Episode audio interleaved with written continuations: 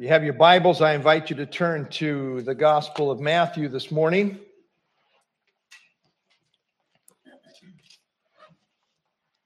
And I don't know what your view on uh, faith healers is this morning, but I hope as you go from the service this morning, you'll have a, a biblical view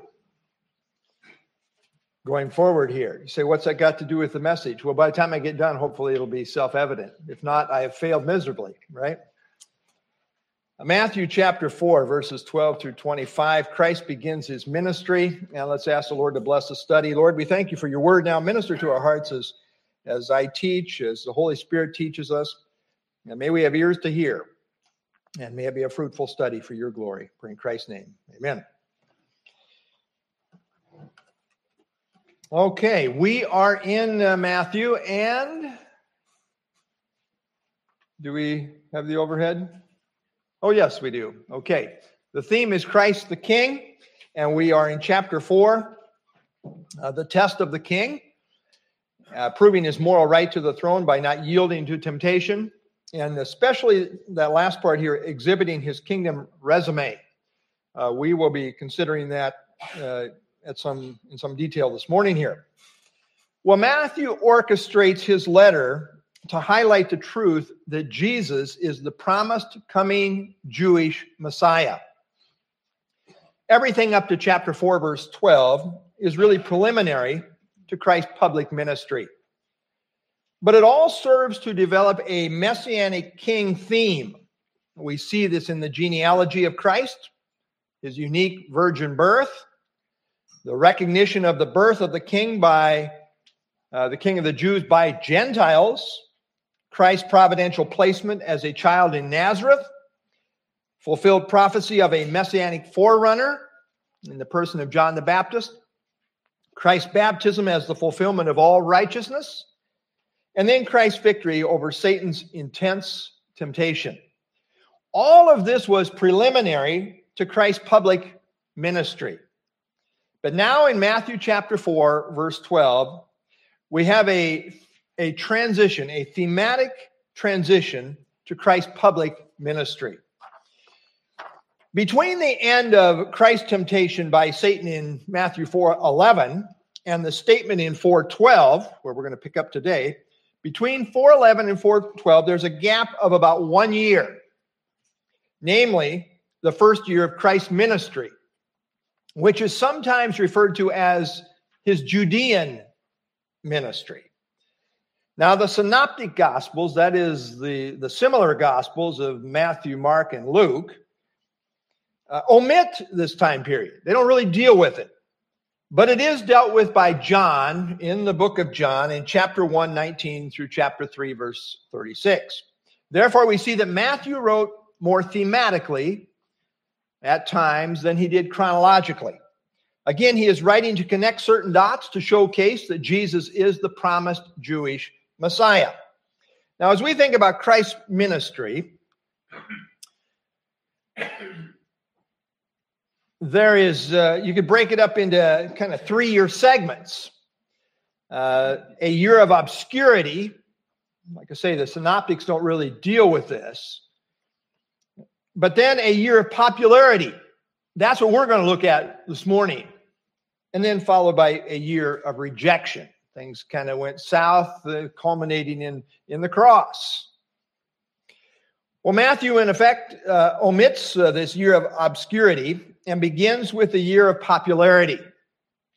He skips year one of the Judean ministry and begins with the Galilean ministry. That's where we pick up the narrative today as uh, presented by Matthew in chapter 4, verse 12. And we read there Now, when Jesus heard that John had been put in prison, he departed to Galilee. As I say, Jesus did have a public ministry before this, but not really an explosive popular one that would happen now. John the Baptist ministry overlapped a little bit with that of Jesus' ministry, but John being put in prison signaled that his preparatory ministry for the Christ was essentially completed. Now the spotlight was to be on Christ alone. As John himself said, he must increase, I must decrease. Well, now the transition was essentially complete. John the Baptist was put in prison, and Jesus departed to Galilee, which would be the mainstay, the main place of his public ministry. We read on, verse 13, and leaving Nazareth, he came and dwelt in Capernaum, which is by the sea, the regions of Zebulun and Naphtali. So, first stop in the territory of Galilee was Christ's hometown of Nazareth. Now, we read about this in Luke chapter 4, and we find that after speaking in that in the in the synagogue of his hometown of Nazareth, that these hometown folk tried to kill Jesus. I mean, that message did not go over well. And so, what did he do? Uh, they wanted to grab him and throw him over the hill, but he just kind of miraculously walked through the midst of them and left. And we find here that he then went and dwelt in Capernaum, which was about 20 miles north of Nazareth. And uh, we'll see if all my maps come up today. We'll see if even one comes up today. Oh, there we go. That's too far, I think. There we go. So, uh, okay, it went from Nazareth here, comes into Galilee. He's been down here and way down here off the map in, in Judea, the Judean ministry. But now uh, comes to Nazareth. They try to kill him, and he goes on up here to Capernaum, uh, right on the sea uh, of Galilee, one of the, the, the major city or town on, on the Sea of Galilee.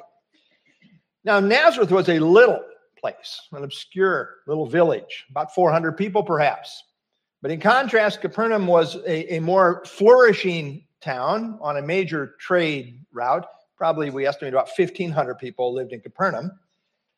Uh, Capernaum means village of Nahum. Perhaps it was named after the prophet Nahum. We don't really know. But a few things about uh, Capernaum. Matthew was from this city. This is where Jesus runs into Matthew and, and calls Matthew, and Matthew gets saved and becomes a, uh, an apostle. Matthew was from this city, and it became Jesus' headquarters for his Galilean ministry. Matthew 9 1 calls it quote, his own city. So this is Christ's adopted city. Grew up in Nazareth, but uh, for his Galilean ministry, his headquarters becomes Capernaum. It's also the home of Peter and probably his brother Andrew, as well as James and John. And notice specifically says, by the sea and in the regions of Zebulun and Naphtali. Uh, these details are significant because they align perfectly with prophecy, as I will show you. But notice he continues here that it might be fulfilled, which was spoken by Isaiah the prophet, saying, So Jesus' relocation to Capernaum in Galilee was in accordance with Isaiah's prophecy. It lines up perfectly with the prophecy in Isaiah chapter 9, verses 1 and 2. Now, remember the context of Isaiah 9. Isaiah 9, 1 through 7 is very clearly a messianic text involving the promised child. Unto us a child is given and so forth. This promised child who would be born to sit on David's throne and rule forever. Thus, Matthew continues to tether the life and ministry of Christ to the Old Testament messianic prophecies, showing that he is the fulfillment of them. Well, Matthew 4 15 and 16 constitute a paraphrased quote of Isaiah 9 1 and 2. And the level of detailed prophetic precision here is amazing in terms of how it is fulfilled in the person of Jesus Christ. So note verse uh, 15, the land of Zebulun, he's quoting now, as I say, quoting in a, in a paraphrased form, uh, Isaiah 9, 1 and 2. Uh, verse 15, the land of Zebulun and the land of Naphtali, by the way of the sea beyond the Jordan, Galilee of the Gentiles. Zebulun and Naphtali. They were two of the 12 tribes, uh, the tribes of Israel, two of those original 12 tribes uh, of Israel in the Old Testament that roughly corresponded to the region of Galilee in the days of Jesus. So, uh, note uh, what we're talking about here. I know my, there we go. Okay, so we're talking here. This is a uh, Nazareth was really in this area, but uh, Capernaum was in Naphtali. So these are the areas that he's talking about that really relate to the Messiah's ministry. And uh, so that's what we're talking about. And uh, as I say, note Zebulun corresponds to where Nazareth was located and Capernaum to Naphtali. And the Messiah lived in both places and ministered both uh, at both places in his Galilean ministry. But note there are additional descriptive phrases here that are of great prophetical significance because they were fulfilled to the letter. Isaiah prophesied that the Messiah would dwell and really identify with ministry one, by the way of the sea, two, beyond the Jordan, and three, in Galilee of the Gentiles. I want you to catch that last word, Gentiles, because there's a real strong emphasis in relationship to, to that concept here. Note, these things had to all synchronize perfectly in order to fulfill Isaiah's prophecy. So, uh, note uh, what we have just said. Messiah's ministry would be identified with one, regions of Zebulun and Naphtali, which correspond to Galilee. Two, by way of the sea. That's really an ancient trade route. That's, that's uh, what it was called, uh, the way of the sea and I'll talk about that more in a moment. Number three, beyond the Jordan, uh, probably uh, the area east of the Jordan, referred to as Perea. We believe that because what we find in verse 25, and I'll get to that later in the message as well. And then uh, Galilee of the Gentiles, the area way up north in Israel, uh, associated with Gentiles. Uh, I'm wondering if this is going to show this morning. I'm really wondering. Yeah, oh yeah, there we go. It does. The way uh, we see here, there's two major trade routes here, but this is the one, the, the way of the sea. Started way up here in Syria, and it came right down really through Capernaum here, on the edge of Capernaum, and went right down here to Caesarea Maritima, on down into Egypt here. But uh, so anyway, he was going to dwell in conjunction with that uh, that major trade route, which he did. Now, it is fascinating, uh, fascinating to realize that Messiah's ministry would be very identified with this Galilee of the Gentiles. Galilee, going way back, was known for its mixed population. This area up north was the first to apostatize in the Old Testament days. In 721 BC, the Assyrians took the northern kingdom captive and then they transplanted Gentile peoples to live there, resulting in integration with the few Jews that remained behind. Galilee was bordered by Gentile territory, uh, the Gentile territory of Syria, etc. And thus it became a major crossroads for trade and consisted of a mixture of Gentile and Jewish activity. Uh, someone has said, quote, Judah was on the way to nowhere, whereas Galilee was on the way to everywhere. And that was kind of the feel here. A lot of uh, activity. Uh, when you were, Gentiles would come into the land, they would come uh, through Galilee. Way back in Isaiah's day, 700 years before the time of Christ, it was already called Galilee of the Gentiles. That designation is, is significant here. Consequently, the more racially pure Judea, Judea is Jerusalem, Judea, Jerusalem's in Judea, that area down there looked down with scorn on the Galileans. And they ridiculed those up north with that Galilean accent. They considered people from that area, from that territory, to be compromised because of the Gentile influence. And uh, you will note here that Galilee um, Galilee is surrounded by Gentile territory. Uh, Decapolis, uh, 10 Gentile cities over here. Uh, the Phoenicians up here. Uh, Syria. So you got, you know, lots of contact with the Gentile territory all around Galilee. In John 7, when some were surmising that Jesus might be the, the Christ, others recoiled, saying, Will the Christ come out of Galilee? John 7 41. Will the Christ come out of Galilee? It's unthinkable. You're saying, Well, I think Jesus might be the Christ. He's from the wrong place. Will the Christ come out of Galilee? Unthinkable. But in fact, the answer was yes. Yes, he will. The text was right there in Isaiah chapter 9. MacArthur says, the fact alone that Jesus so completely fulfilled Old Testament prophecy should be enough to convince an honest mind of the Bible's truthfulness and authority.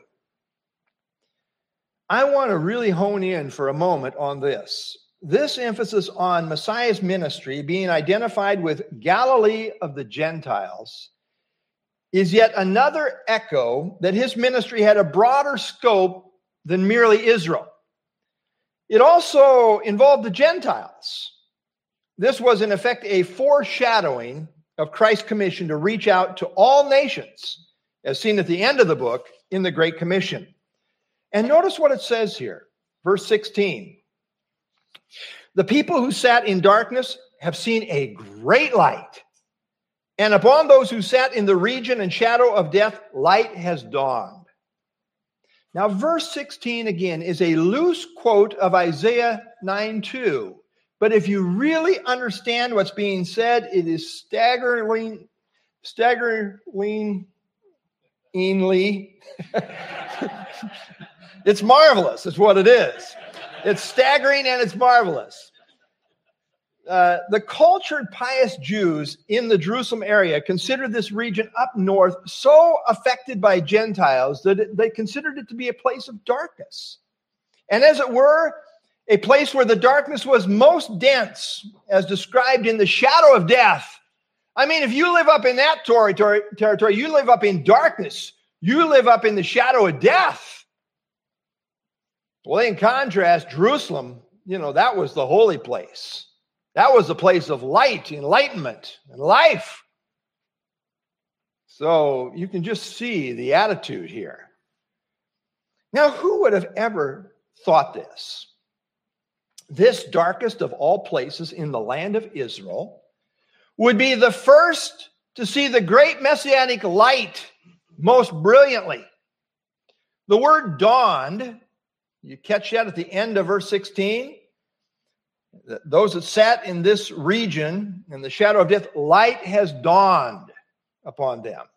That word dawned indicates that the light first shone here most brilliantly. This is where the light of God's Messiah dawned. It started here. Now, this is most amazing. Cultured Jews automatically assumed the light of the Messiah would shine first and foremost on Jerusalem, the capital city, the holy city, it would dawn there. It wouldn't dawn up there in the, in the place of death, in the place of darkness.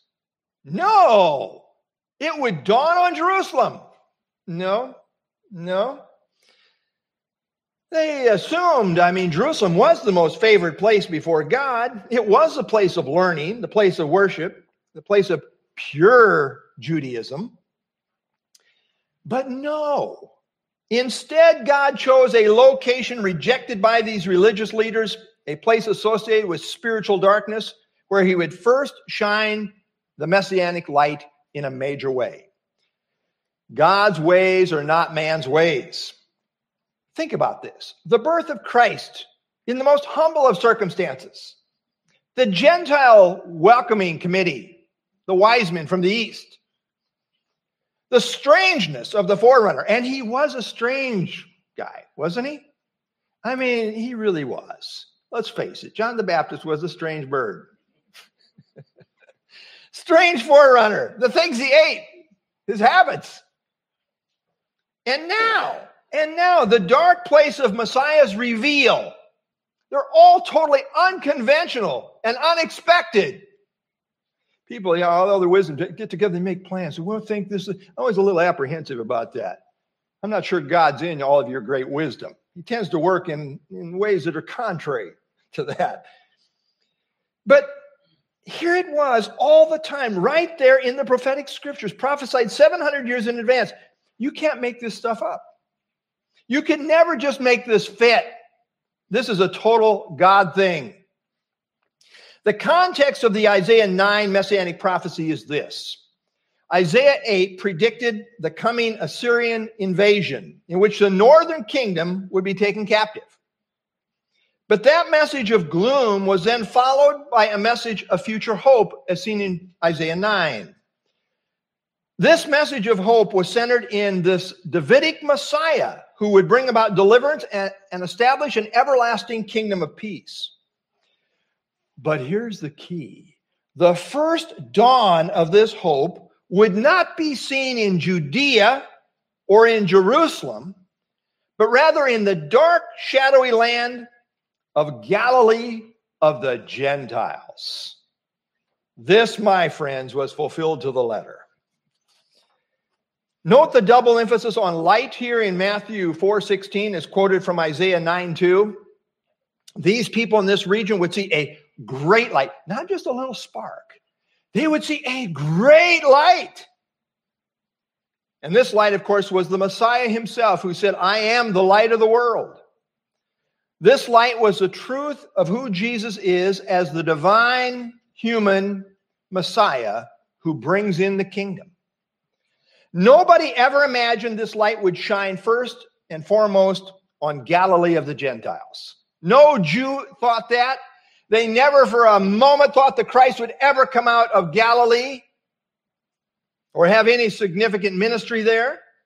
But here it was, literally fulfilled in the person of Jesus of Nazareth, who came to dwell in Capernaum in perfect accord and fulfillment of prophecy. Verse 17 From that time, Jesus began to preach and to say, Repent, for the kingdom of heaven is at hand. Now, it appears that this phrase, from that time, denotes a definite turning point in his ministry. It's used again in Matthew 16 21, where it marks the beginning of Christ's emphasis on his coming suffering, death, and resurrection. So there are different phases to Christ's ministry. Uh, here in 417, it marks a definite turning point in his ministry. It marked the point when Christ's light as the Messiah would now clearly be revealed in a most distinct and brilliant manner in the context of Galilee of the Gentiles. Got a quote here from the New Bible Commentary. Verse 17 is the summary of Jesus' message in the first part of his ministry. Compare that with 1621 for his message related to the second part of his ministry. The word preach means to proclaim, to herald, to announce. So he began to preach and to say, Repent, for the kingdom of heaven is at hand. This is the initial proclamation of the king who has now arrived in earnest. The time of preparation is over. It's now time to respond. The word repent means to change your mind and to align with the truth of God. In context, it meant to align with the light of God's truth that is found in the person of Jesus Christ. Repentance is a change of mind that results in a change of direction in the life. It's more than just an intellectual assent. It also involves a heart, a heart commitment that results in sold out devotion to Christ. A truly repentant person is a changed person. Jesus takes over here where John the Baptist left off. You see, John the Baptist also re- preached the same message Matthew 3 2, repent for the kingdom of heaven is at hand. And he did this in preparation of the Messiah who was soon to be presented to Israel. Now, John was removed from the scene, and Jesus begins his ministry exactly where John left off. The message was this the way to the kingdom is by way of repentance. Only the repentant will see the kingdom. And that never changes. Now, when Christ used the phrase, the kingdom of heaven, repent, for the kingdom of heaven is at hand, we find that really this phrase, kingdom of heaven, is interchangeable with kingdom of God in the other gospels.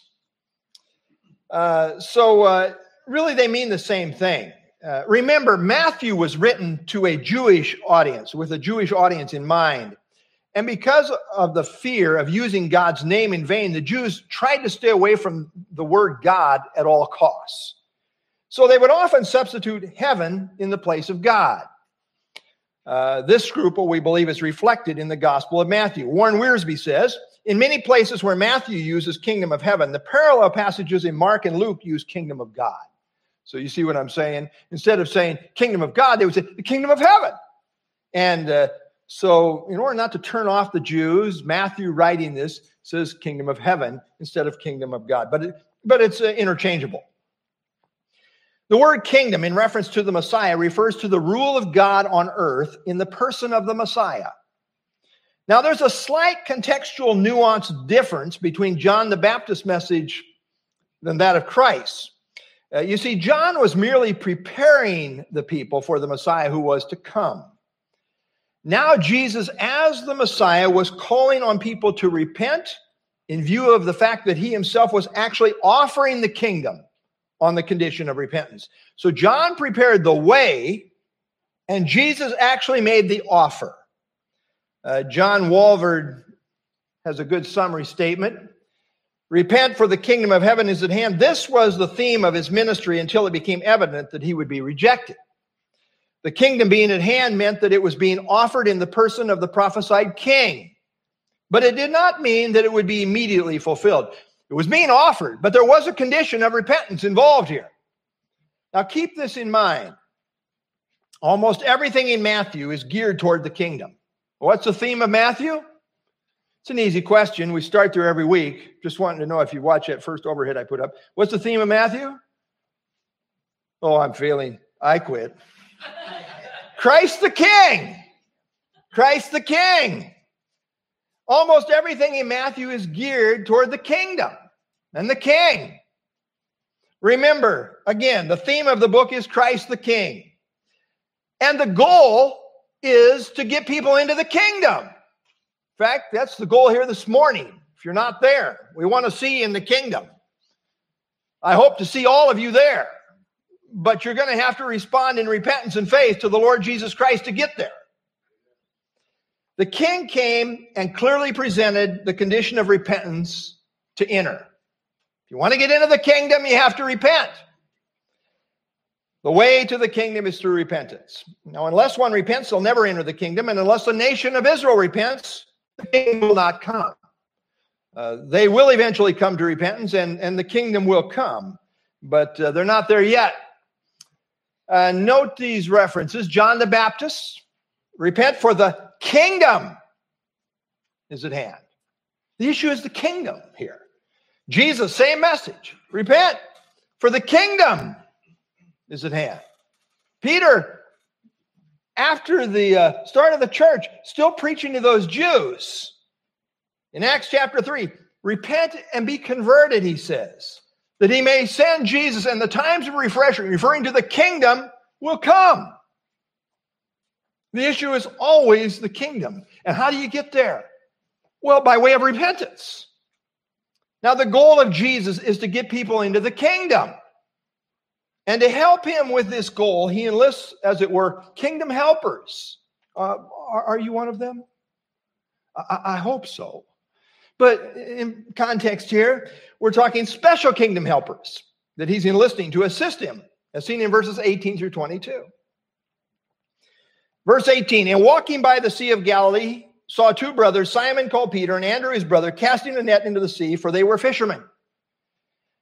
Now, the Sea of Galilee goes by various other names, including the Lake of Gennesaret, uh, Kinnereth, the Sea of Tiberias, and so forth.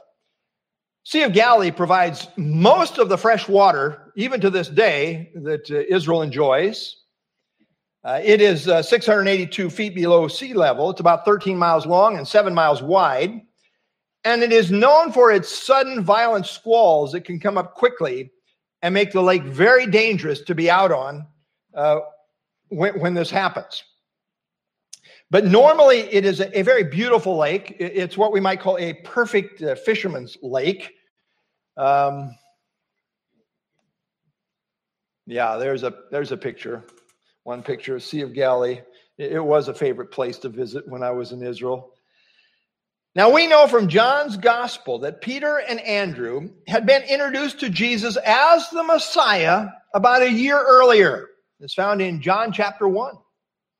Now, evidently at that time, they still continued on with their fishing occupation.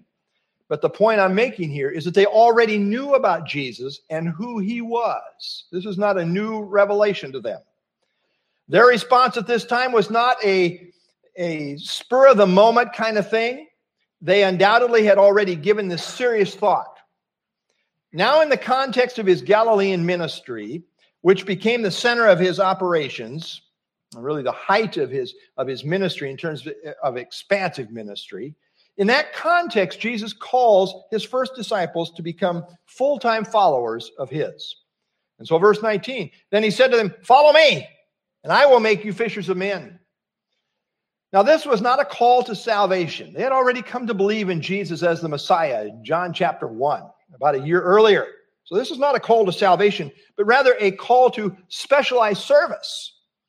And, and really a call to specialized preparation for specialized service. Follow me, and I will make you fishers of men. Now, Christ is a master at taking the ordinary things of life and transitioning metaphorically into a spiritual application. You see, these men caught fish for a living. It's what they did. They were fishermen. But now Christ wants to make them catchers of men. You've been catching fish. I want you to catch people. Peter says, I got the net. Where are we going? Who you want, Lord? I'll bring them in. no, again, metaphorically. Christ wanted them to catch people for the kingdom. Now, this would involve a learning process. It would involve leaving their old profession behind and becoming full time followers of Christ day in and day out. To follow Christ uh, for these men meant entering into a day by day mentoring relationship with Christ. It would involve not only oral instruction, but also watching how Jesus did it, watching both his methods and his attitudes, how he responded to people and circumstances. This was truly a way of the master training program. By way of application, people need to be discipled, they need to be taught. They don't just get it automatically, they don't automatically become fishers of men. We need to be taught, and then once taught, we need to teach others.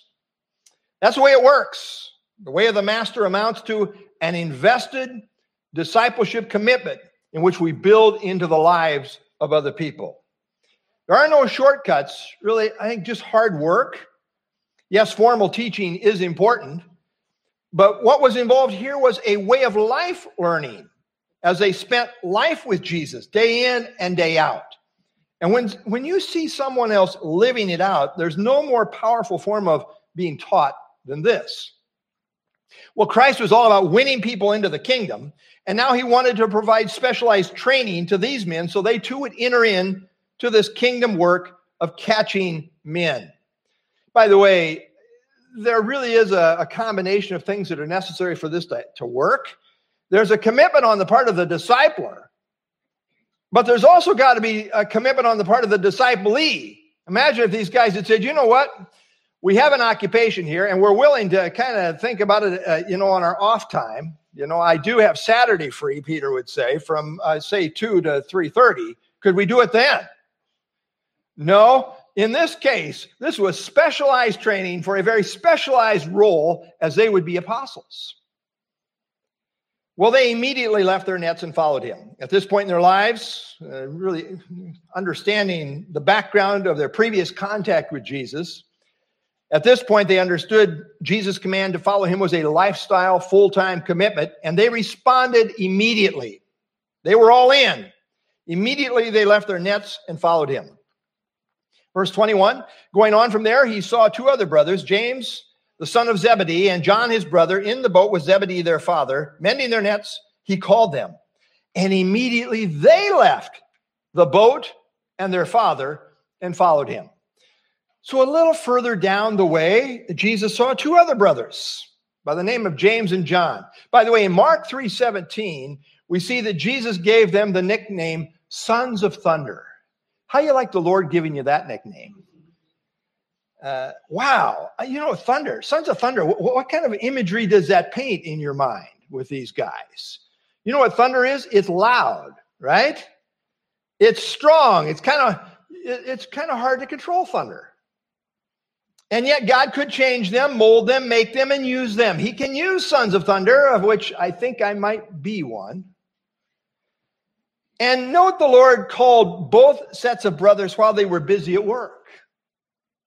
And say, Well, I see you guys are just vegging out here doing nothing every day. I got something for you to do. No, no, no, no. That wasn't it. The Lord tends to use those already hard at work. John Phillips says, quote, God always calls busy people. The Lord's work is no place for lazy individuals. Say, I want a great place in the kingdom, but I'm not going to lift a finger for him here. Sorry. They say if you want something to get done, don't ask the person who isn't doing anything. Rather, ask the person who's already too busy. God wants his people to be hard workers. Yes, balanced, but busy. But here they were with their father Zebedee. And it would appear that Zebedee was a man of some means, as we see that he had hired servants in Mark chapter 1. John, his son, knew Annas, uh, the uh, high priest. So it seems they were pretty well connected here in the Jewish society. Zebedee was married to Salome, whom I have miscalled Salami sometimes. Uh, she once asked Jesus to grant her sons, uh, James and John, right, to sit on his right hand and his left hand in the kingdom. She was watching out for those boys. She's a good mama.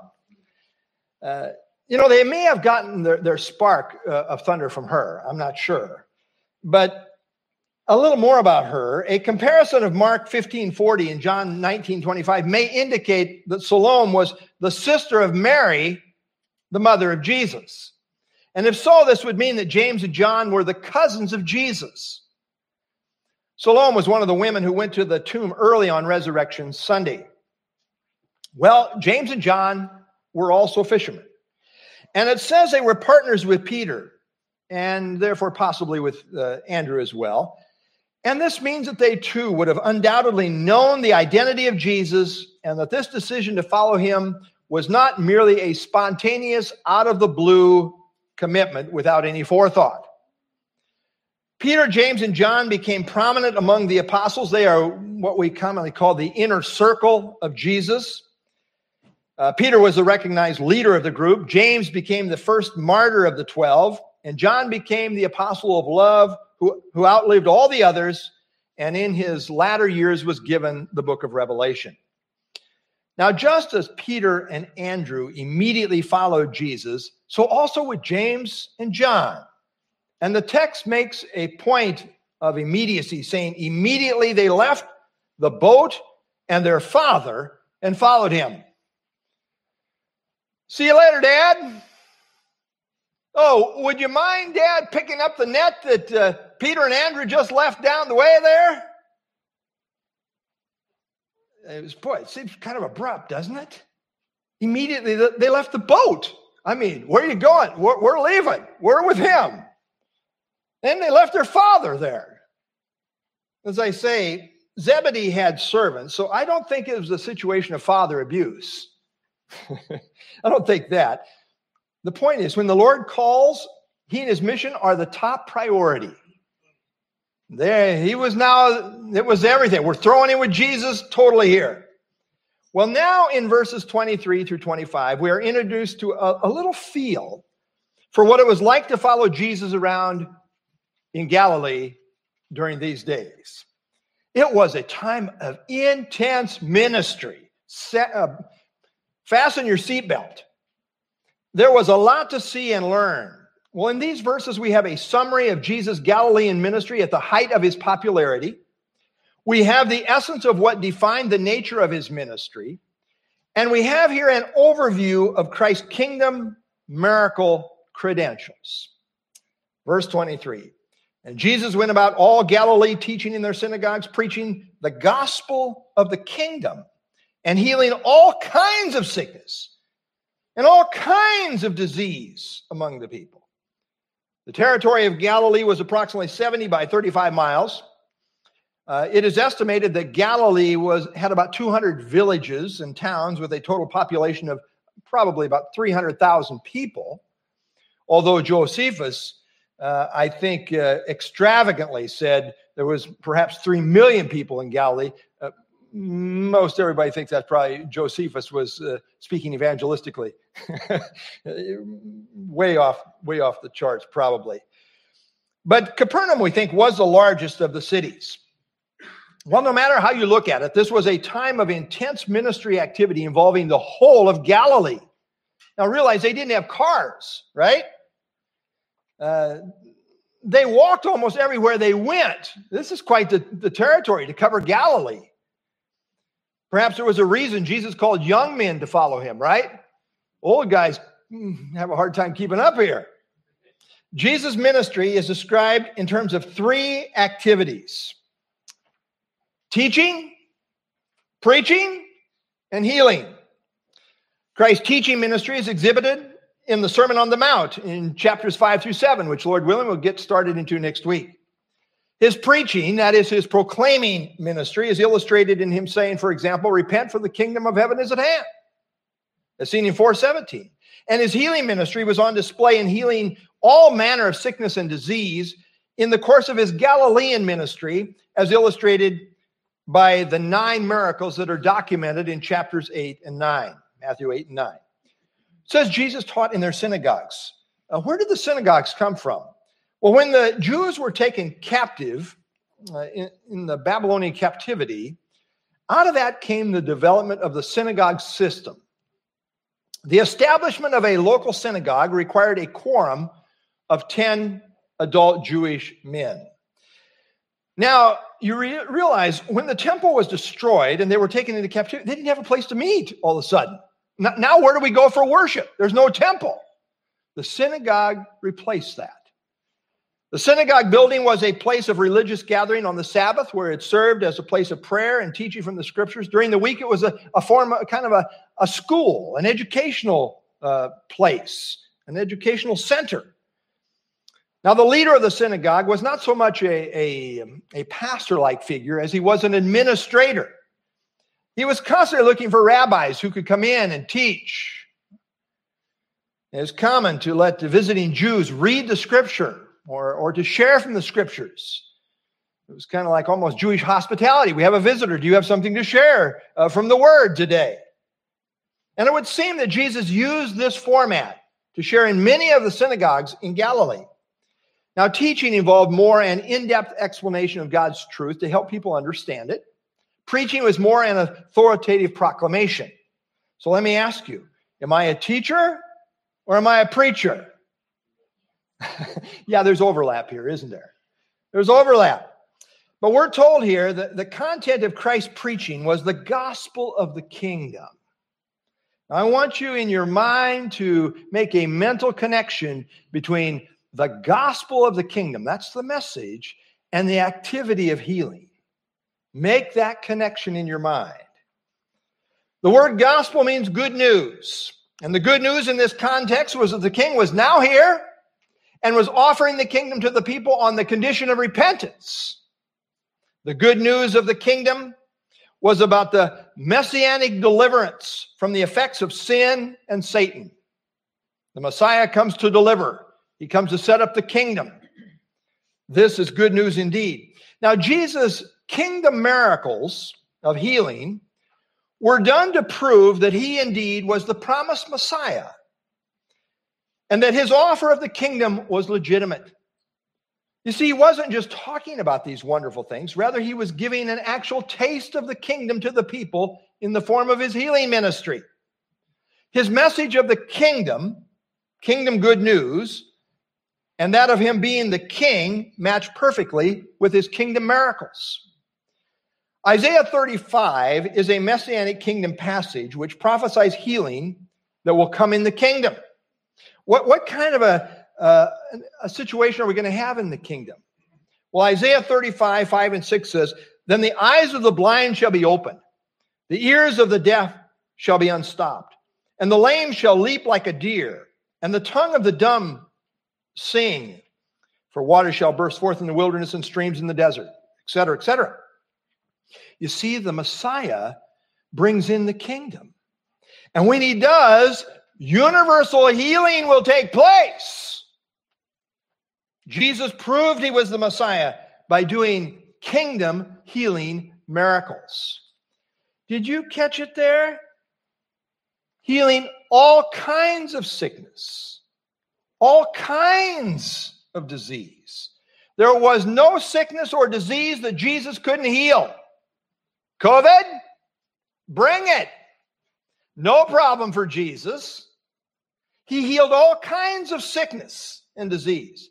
Kingdom power in the form of healing was on display through him, uniquely so. Now, we have all kinds of supposed faith healers on the scene. At least we did pre COVID. But I notice, uh, seriously, they have been pretty quiet uh, as the course of the pandemic has gone along. Why? Why? Well, you know, these faith healers tend to claim on the basis of John 14, 12, wrongfully understood, I might add, but they claim on the basis of John 14, 12 that they're going to be able to do greater works than Jesus. I'm always waiting for them to do a, one upsmanship on the resurrection. But, uh, you know, I say to them, bring it. Let's, let's see it. Stop healing headaches. Let's do limbs today, shall we? They're all phonies, phony to the core as far as I'm concerned, false teachers. False teachers, why don't these pastors ever perform healing in hospitals? That's a legitimate question. I mean, if anybody needs healing, it's these people in the hospitals. Why don't you take your faith to the hospitals? Well, because they can't. Because they can't. That's why they don't do it. Because they can't. You know what the problem with these phony false faith healers is? They are not the Messiah and they are not presenting kingdom miracles. Miracles in the Gospel of John are consistently called, are you ready for this? Signs. These miracles that Jesus did always had sign value. They were not done in a vacuum. They were done in reference to prophecy and fulfilling prophecy, pointing to Jesus as the king who was presenting the kingdom. You see, the kingdom and miracles of healing go together. Isaiah 35, Hebrews chapter 6, verse 5. The writer is addressing those in the early church, still in the apostolic age, and says, uh, and have tasted the good word of God and the powers. There's the word that's translated uh, elsewhere as miracles and the powers of the age to come. That's the kingdom age. He says, You've tasted the powers, the miracles of the kingdom age to come. The early church, in the ministry of Christ and his special representatives, the apostles, were actually able to have a taste of kingdom powers in the form of kingdom healings. You see, technically, these sign miracles of healing belong to the era of the kingdom and the king. What we have in Christ's healing ministry is a little preview of the coming kingdom. That is what the ministry of Christ was all about. He was the king on the scene, presenting kingdom miracles as his credentials that he was indeed the promised, prophesied Messiah, now present and offering the kingdom. But, folks, that's not where we are today. You understand this, I hope. We're not there. Israel rejected the king, and the kingdom offer was then withdrawn and delayed as Christ then went to the cross.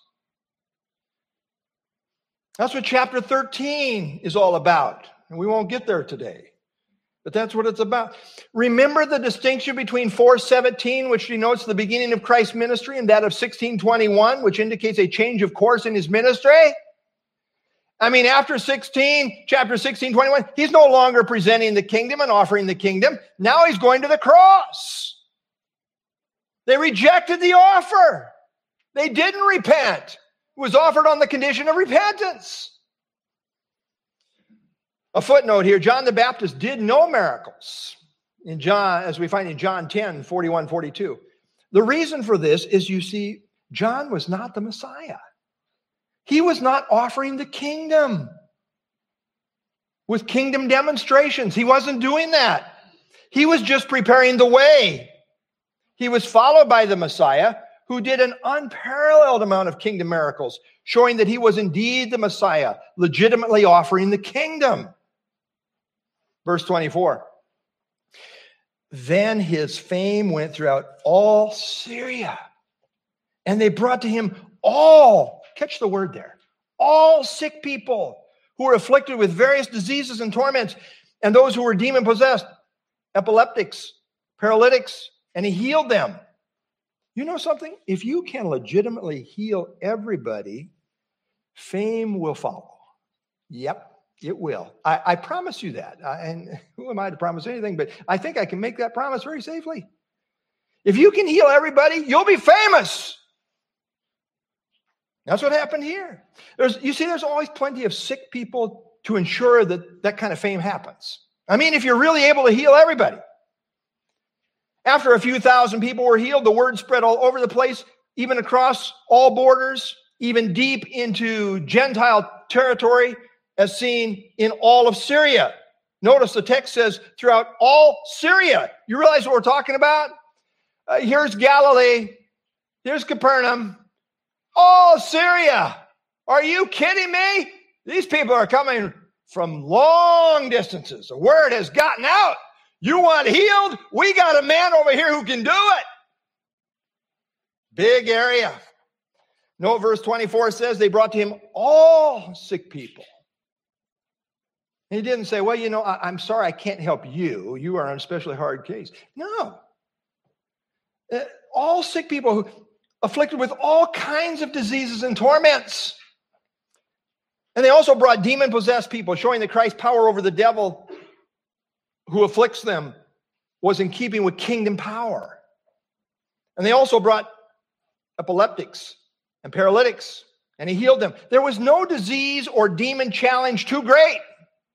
And note the text makes a clear distinction between demon possession and ordinary physical illness or disease. They're two different things. There, get this point, it's so key in your theology there had been occasional healings in past times on rare occasions by a prophet here and there, but this, my friends, was unprecedented. You see, God used miracles to authenticate his special messengers and their message whenever he introduced some new stage in redemptive history. But what Jesus did, my friends, was completely unique. You see, Jesus healed everyone of everything, whatever their problem was. You know what that's indicative of? Let me say it again. He healed everyone of everything, of every disease, of every sickness, whatever their problem was. You know what that's indicative of? The kingdom. That's what it's indicative of. The kingdom. That will happen in the kingdom. Everybody's going to be healed in the kingdom.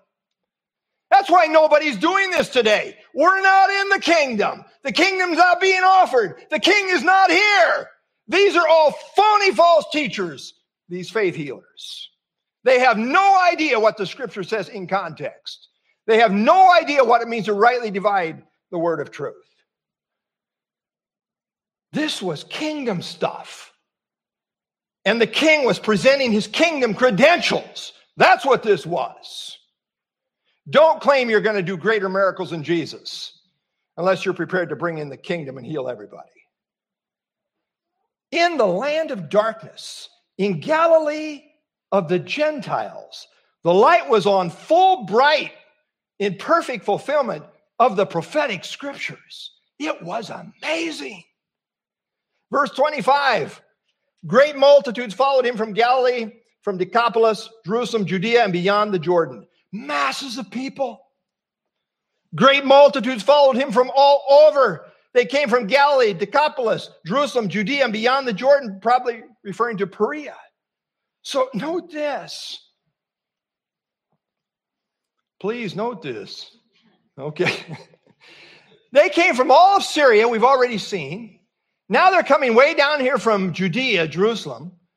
Uh, Decapolis, this Gentile area here, uh, Perea, they're coming from all over the place to Zebulun, Naphtali, where the light is shining brightly. B.B. Warfield says disease and death must have almost been eliminated for a brief season from the region. Amazing. Everybody's getting healed. Masses are showing up. Unbelievable crowds. I mean, the testimony was undeniable. Who could, who could not see this is the Messiah? Who cannot see this is the king fulfilling the prophecies, presenting the kingdom, saying, Repent, it's at hand, and I'll prove it to you. Wow. A few lines from uh, James Allen Francis, uh, who wrote One Solitary Life. He was born in an obscure village, the child of a, of a peasant. He grew up in another village where he worked as a carpenter in a carpenter shop until he was 30. Then, for three years, he was an itinerant preacher. He never wrote a book, he never held an office, he never had a family or owned a home. He didn't go to college. He never lived in a big city. He never traveled 200 miles from the place where he was born. He did none of the things that usually accompany greatness. And then this line he had no credentials but himself. How can you account for this life? He had no credentials but himself, but all that he was about aligned perfectly with the prophetic scriptures. What's that tell us? This is undeniably the person who fulfills all of the prophecies of Scripture. He is the promised Messiah who would come to be the Lamb of God who takes away the sin of the world, to be the come who kings, who comes as the king, presenting the kingdom with proof in the miracles that he did in fulfillment of prophecy. The only question that remains is this Do you believe it? Do you believe on the Lord Jesus Christ? The kingdom is coming. Everything's pressing towards the kingdom. And we're all about being kingdom workers in that sense. As people come to, to Christ, they have a citizenship in the kingdom, they'll have a, a place in the kingdom. But if you don't, you will be cast out of the kingdom. Every person sitting here is ever, either going to go into the kingdom or be cast out of it, depending on what you do with Jesus in the here and now. The Bible is very clear believe on the Lord Jesus Christ, and you will ensure your place in the kingdom. But if not, you will not see the kingdom. Believe on the Lord Jesus Christ. Do it now. Now is the accepted time. Let's stand and have our, our closing song. I'll close this in prayer, and then we'll pause for a moment, and then I'll have uh, an announcement.